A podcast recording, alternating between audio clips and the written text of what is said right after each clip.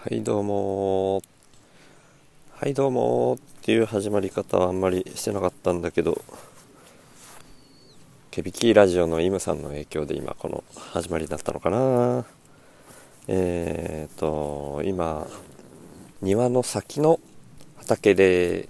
草取りをしながら録音してます。お家の中で最近は撮ることが多かったんですね。僕が出勤しない日でかみさんが出勤してる日は午前中に僕が家の中で1人だけなのでそのタイミングで撮ることが多かったんですけどまあ今もそういうタイミングではあるんですけどうちの長男がですね今もううちにいるんですね。今もいます、えー、自分の部屋の片付けをするって言って片付けをしてます。で恥ずかしいので恥ずかしいので、えー、家の中で録音できず外で草取りをしながら 録音してます。えっ、ー、と草取りもね僕は本当はあんまりしないんですよ。自然のじゃないな。自然な暮らしがいいって思っていてだから人間が人間の都合で草を取るっていうのをあんまりこうやりたくないタイプなのでっていうのと単純にね面倒くさがりなので。で今撮ってるのはですねこれ苗代にしようとしてるところの草を取ってます。あのー、なんだっけな川口義和さんかなの書かれた自然農のえーと、米作りのやり方を書いてる部分。あの知り合いがその本持っててその部分をコピーして僕にくれるというありがたい方がいらっしゃったのでそこの部分に書いてあった苗代の作り方っていうやり方でやってるんですね、まあ、畑で薄く耕してっていうか、まあ、表面を削るぐらいにしといてそこに、えー、と藁を敷いてるんですね。その藁は雑草が生えづらくするための藁っていう感じだと思うんですけどその表面を削った時に雑草の種が残らないようにっていう意味で削るみたいに書いてたのかな。でもね結構ねその藁の隙間から思いっきり雑草というかこれは杉菜か。杉菜強いっすよね。杉菜がニョキニョキニョキニョキもう生えてるので今その杉菜をね取ってます。一応まあさすがに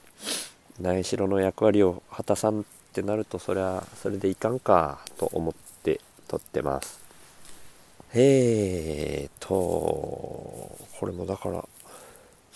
ね、苗代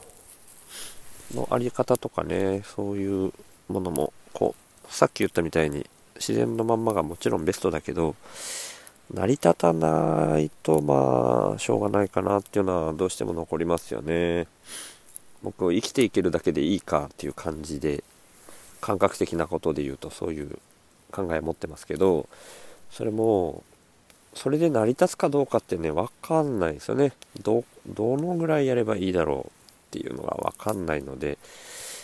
生きていけるだけの位置にはいかんといかんですよね。どうしても。それはしょうがないですよね。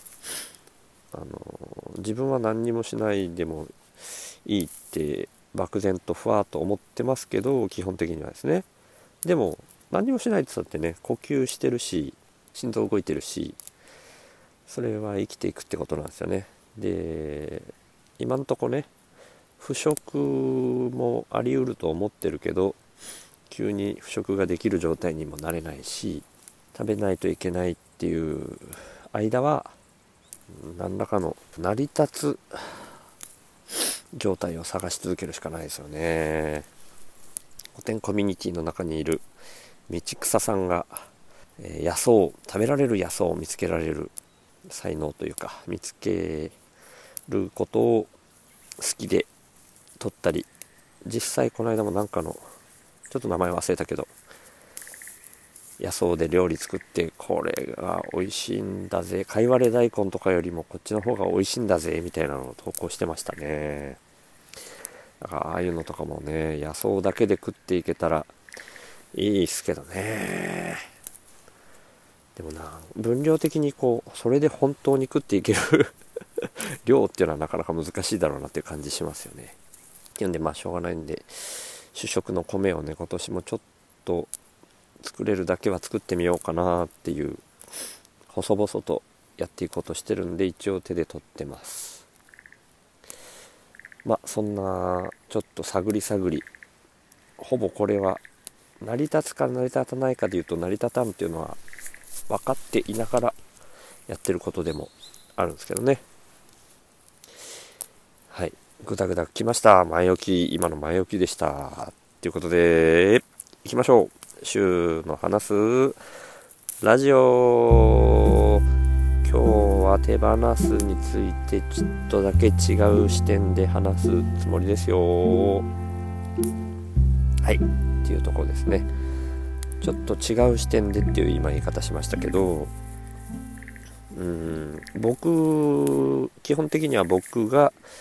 僕自身の欲なりお金なりそういうものを手放すっていう観点で話していることが多いラジオになってると思うんですけど今日はですね僕さっきもちょっと登場してもらいました。登場っていうか僕の 僕の話に出しただけですけど僕の長男ですね。が今も家にいるっていうふうに言いましたけどまあ先日中学校を卒業したんですね。卒業式があったというタイミングなんですね。だからまあ普通の人の感覚で言うとあ春休みに入ったのね。春休みに入ったから今お家にいるのね。ってまあ思ってると思うんですけどまあ間違いではないですけど僕の中ではもう春休みではないんですね。なぜかというとうちの息子は高校に行く予定がないからです。高校に行かないからです。はい。でここがですね意外とみんなね結構引っかかってくれちゃうんですけど僕の中ではあんまり大した話ではないんですけどね。あのクラブハウスとかで何かの議題について話してるところにこう混ざりに行ったりした時に例として僕がそのうちの場合だったりしたらあの長男を高校に行かせる予定がなくてみたいな話をこう話の例として出すしたりすることがちょくちょくあったんですよその時、うん、で本題はそれそういう視点から言うと今の話はっていうふうに続けたいんですけどもうその手前の底でねみんなねえーってなって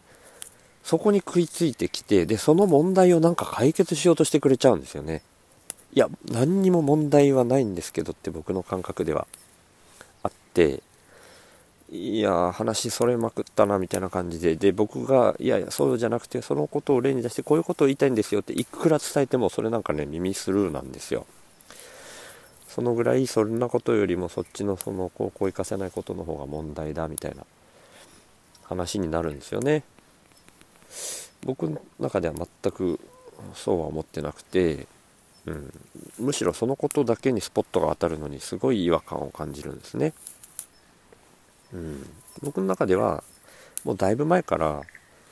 あの長男に対して僕が手放してるんですよ。さっきの手放すって別の観点でって言ったのはそういう意味なんですけど僕が僕自身の欲に向き合ってそれを今こう気づかずに手放せずにいるというかしがみついしがみついてると違うかな。握りしめているものを手放す。これはねなかなかね一個一個掘り自分を深掘っていって大変なんですけど息子僕僕の中で僕の長男を僕が手放すっていうのはそれに比べるとすごく楽っていう言い方は語弊があるかもしれないけどまあ楽なんだったんですよ。うん、なんというか、それは僕自身のことではないんで、あの、手放すというよりは、長男を心底信頼すればそれでよかったんですよ、僕の中で。で、今も、本当にすごいやつで長男っていうのはですね、僕がまあ、親バカって言われたらそれまでですけど、本当すごいやつなんですよ、僕の長男は。うん、みんなそういうのかな？の息子はすごいやつだって言うのかな？いやでも本当にだからそういう全然高校とか行かなくても彼の価値は何一つ1ミリも下がらないむしろ上がりこそすれって思うぐらいの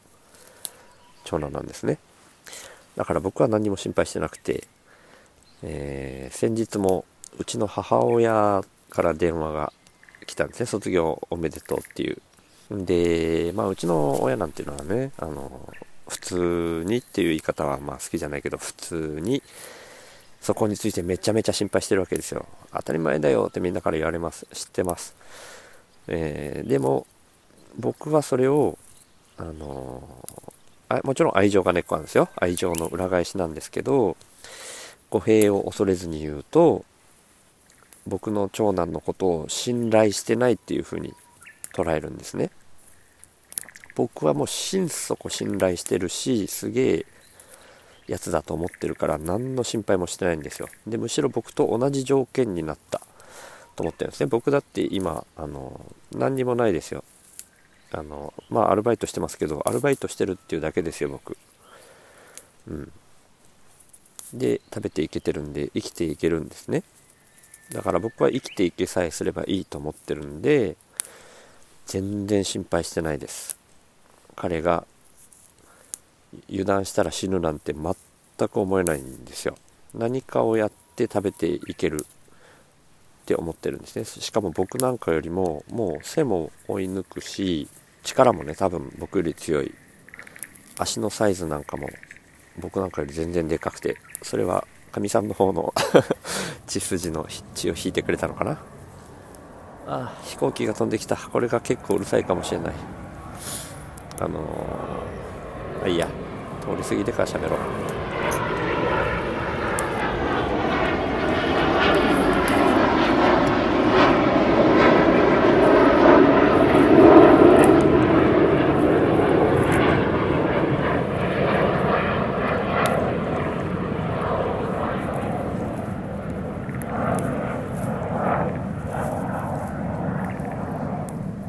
結構音入るよね。うるさいっすよね。これねうちの近くにというか隣の新富町にニュータバル基地っていう基地があるんでまあ今の要は戦闘機ですよ。戦闘機がうちではよく飛ぶんですねうちの近くでは。なかなかのうるささですよこれ。うん。まあこの問題についてはいずれ喋ろうかな。まあ僕が何かを解決できることはないかもしれないけど。まあ、それでですね、な、あ、何喋ってたんだっけな。飛行機さんのおかげで飛んじゃったぞ。えーと、息子、長男を信頼してるっていう話ですよね。僕としてはすごく、あ、足のサイズの話とか、足のサイズとかもね、かみさんの血筋で僕なんかより全然でかい。僕25センチぐらいなんですよ足のサイズ。長男はねまあ実際26.5ぐらいかもしれないけど27履いてたりしません、ね、確か。もう27ぴったりぐらいの足になってるかもな。まあ体の大きさはともかくですね。うん。すごくしっかりしてるんですよ。それは僕が彼について手放したっていうのも関連してる気はしてます。あの無条件に他のお家のお友達はみんな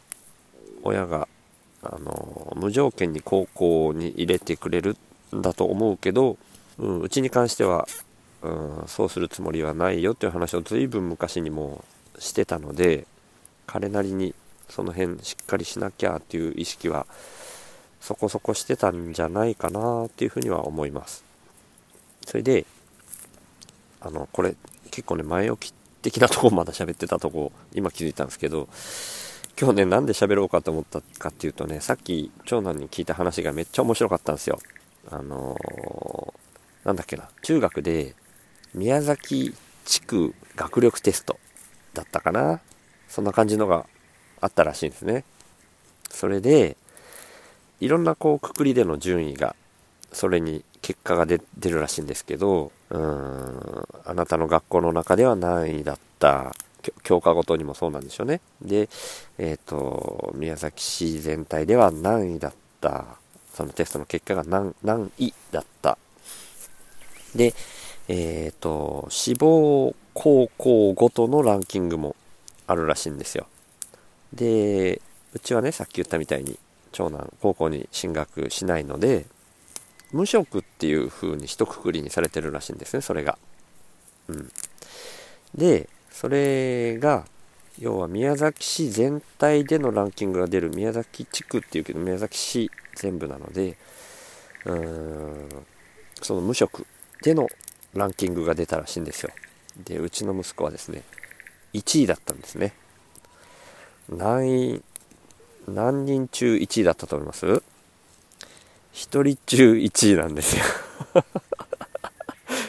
それで長男はあ宮崎市で高校に行かないのは俺一人なんだって気づいたらしいんですね。でまあ別にそれでねあの誰かわかんないけど聞いてる人でねほら息子さんあなたそのことですごい不安になってるんじゃないのって思ってるかもしれません。僕直接それもね念のために聞いたりすることも何回かありました。でも全く心配してないんですよ本人も。それは多分ですけどもう本当にだいぶ前から言ってたこともあるし僕自身が本当に心配してないんでそれは少なからず伝わってくれてると思います。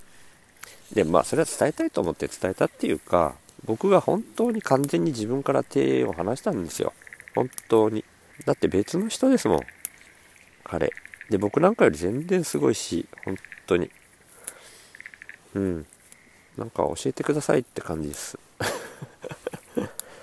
で世間ではですねじゃあどうすんのって聞くんですよみんな。いやいいんですよ。別に文脈として間違ってないけど僕にはそれ聞かないですよ誰も。何言ってんだって感じかな。聞くのおかしいですよ。不自然ですよ。僕が思うにね。本当は。わかるけど気持ち全然わかるけどね。逆の立場だったら僕も聞くかもしんないけどいやよく考えたらおかしいっすよ。じゃあどうすんのって。何かしないといけないっていう前提があるしうん。なんでしょうね。僕に聞かないもんみんなそれ。うん。うーんちょっとね語弊あるけどまあいいやそんな文脈でいいかな。ちょっと掘り下げちゃうと違う話になっちゃうから。それでねさっきのうちの母親との話ですよ。まあ無理もないんですよ。全然無理もない。うちの母親が悪いとかそういう話でも何でもないし。まあ父親もそうですけど。全然悪くない。愛情があるからこそ言ってる。それちょっと繰り返しになってるかな。でそこに対しての一つ僕があの印象に残る話のきっかけで考え方が変わってきたっていうところもちょっと話そうかなと思うんですけど結構ね毎回ずっとやっぱり話に名前が出てくるから本当に僕は彼から影響を受けたんだなって再確認する坂爪慶吾さんですね。彼と本当に直接喋ったことは少ないですよ。少ないけど当時読んだ今や通信がやっぱり僕の中ではいっぱいこう影響を受けたことがあったんだなって今になって思いますね。坂爪慶吾さんの「イバヤ通信」の中にあった、えー、不安をベースにして生きるより信頼をベースにして生きよう的な話がありました。あ不安を原動力にして生きるより信頼を原動力にして生きるっていう話だったかもしれないです。本当に気になる人はイバヤ通信でそんな感じで検索したら何かしらヒットすると思います。今の彼はちょっと違うことを言ってる可能性もあります。一応念のためにその辺補足で言っといた上でその話も多分何回かブログに同じような話を何回でも書いてもいいっていう風にも言ったことのある彼なので何回か出てるかもしれない。その都度ニュアンスはちょっとずつ違うかもしれない。でそれとはだから別の話で親がね子供に対してあなたのことが心配だっていう親とあなたは大丈夫っていう親と2種類いると。そういうふうに書いてたりあとは僕も直接お話し会でも聞いたのかな。そんな気もしてきましたね。で前者の人はあなたは大丈夫じゃないっていうふうに子供に一生懸命言ってることになる。で後者の親はあなたは大丈夫だ。って力強く言ってることになるっていうふうに言ってたんですね。書いてたんですね。で僕は後者の親になりたいしなってるつもりなんですよ。本当に大丈夫なんですようちの息子は。長男は。何の心配もいらない。だから完全に手を離して、うん、応援はします。めっちゃ応援はしますけど基本的にはあの自動的に高校に行かせるっていうことはせずめっちゃ応援してます。信頼してます。任してます。僕はもう口を基本出しません。っていうスタンスなんですね。でうちの母親なんかはまあまあ親という親の立場というか孫に対する祖父祖母の立場ですけど、えー、愛情がねもちろんあるんですよ。愛情の裏返しなんですけど心配不安がベースになって高校に行かないとあなたは大丈夫じゃないあなたは大丈夫じゃないって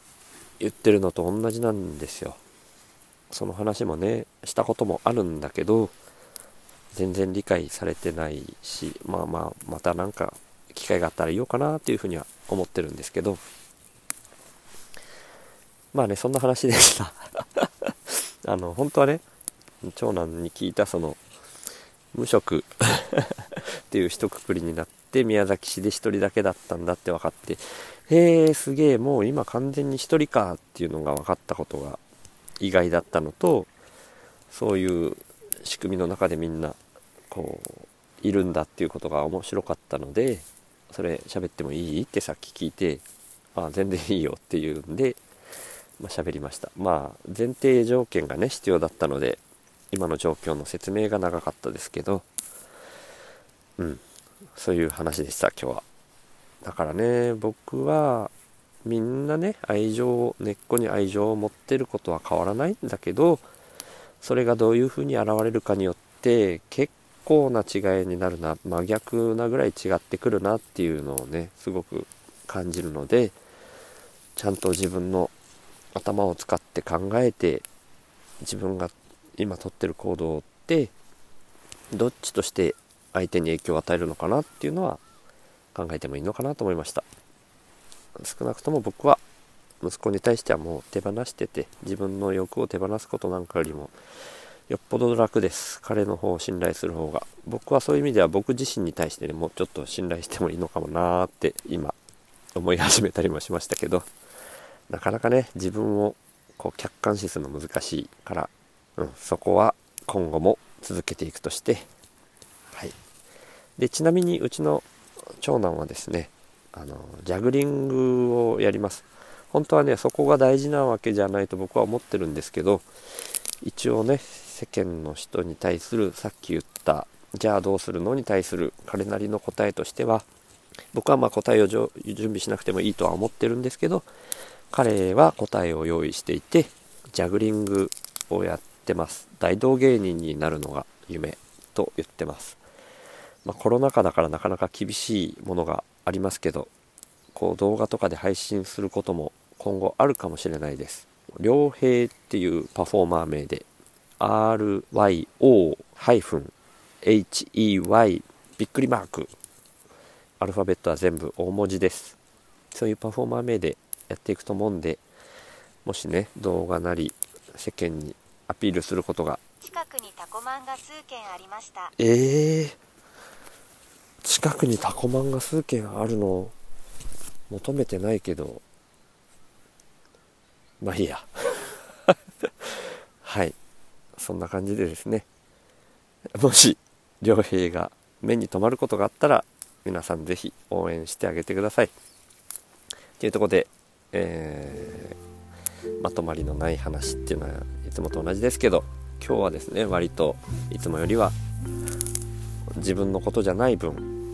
ある程度しっかりとした僕の意思を伝えることができたんじゃないかなと思ってます。はい。そういったところで今回は以上っていうことにしときます。ではまた。